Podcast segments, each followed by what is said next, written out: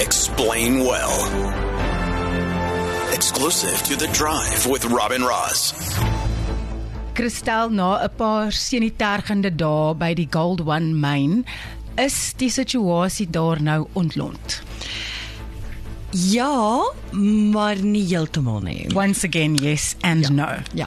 So ontlont in die sin dat die, die, die werkers is nou bo is is nou onder is nou nie meer ondergronds nie. So die konteks is hulle het Sondag afgegaan vir 'n skof en nog nie sedertdien weer teruggekom nie. En ons praat van omtrent bietjie meer as 500 werkers wat met ander woorde vir 3 dae ondergronds vasgesit het. Hoekom ek sê dit nog nie heeltemal ontlont is nie, is ons kon nog nie agter die kap van die stok kom in terme van wat het regtig hier gebeur en hiernatoe gelei nie. Um so AMKU en NUM um het ten strydige weergawe van dit. AMKU sê AMKU is saying it was a sit-in that these workers chose to stay underground for three days with no food. Um, they had some water, but not, you know, like that's three days. NUM and the police have called this a hostage drama, and the police went as far as saying that they're seeing armed men there. AMCU is saying that they are they should have representation at the mine, which hasn't been recognised yet, and that the workers just chose to stay there.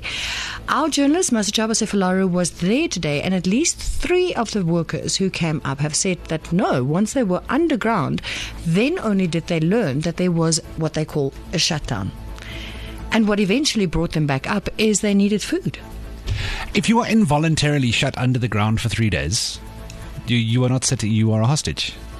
Like you, uh, th- come on, Yeah, come and- on. And, and I have some audio of one of the work- workers in their own words. Routine is a normal shift. But when you got uh, underground, like before now, uh, it's a shutdown. No one was allowed to go in and out after the 9 o'clock cage. I'm just thinking about the danger of a situation like that. Yeah. That people are f- stuck underground. I know obviously there's there are health and safety things that happen on mines, but oxygen, water, food, they did have water, maar jy is teen jou wil or as far as that clip said being hmm. held underground like that is that's I, I just can't wrap my mind around that someone would have thought this was a safe thing to do to try and make a point. Yeah, I'm glad this is in the news today because I've been wondering about this when I first heard that the police were now getting involved. How on earth do you resolve a hostage drama involving 500 people under the ground? Like as a police force, as as a you know anyone with weapons who resolves things, you can't plan for the bottom of a mine. So, so that's the challenge, and, and and it's been very hard to report on in the past three Yeah. days because it's basically been as clear as mud. All we knew is that there are workers trapped, but what led to that, the circumstance, and you and you also don't want to endanger someone more. Yeah. But this morning, this is what NUM indicated in terms of what led to the police now having to intervene. The mine uh, management uh, informed uh, the NUM that they are no longer in control of the hostage situation. The South African Police Service has taken control. So yeah, the mine tried to deal with this in terms of, you know, negotiations or whatever, but eventually reached a stage of like, we can't. Yeah, fair enough. And we also, I know it's not an, a similar situation, but it did remind me personally of Marikana. We don't have the best track record with this kind of thing. And I just was thinking about the human lives that were down there.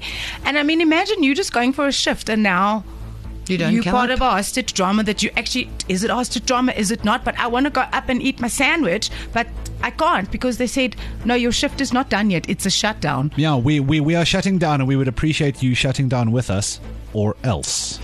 You know, is everyone up now? Is this being Yeah. sorted out? So- is so, everyone yeah. safe? And, and and that is what we're grateful for. That people have now come out.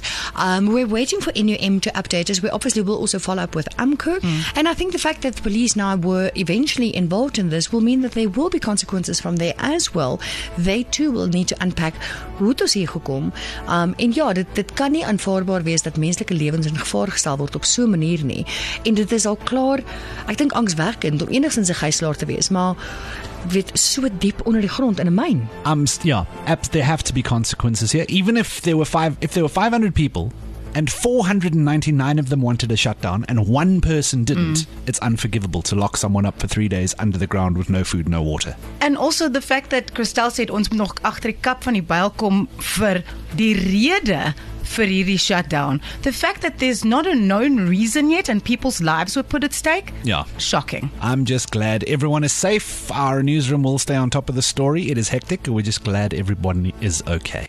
Exclusive to Jacaranda FM. It's The Drive with Rob and Roz. Jacaranda FM.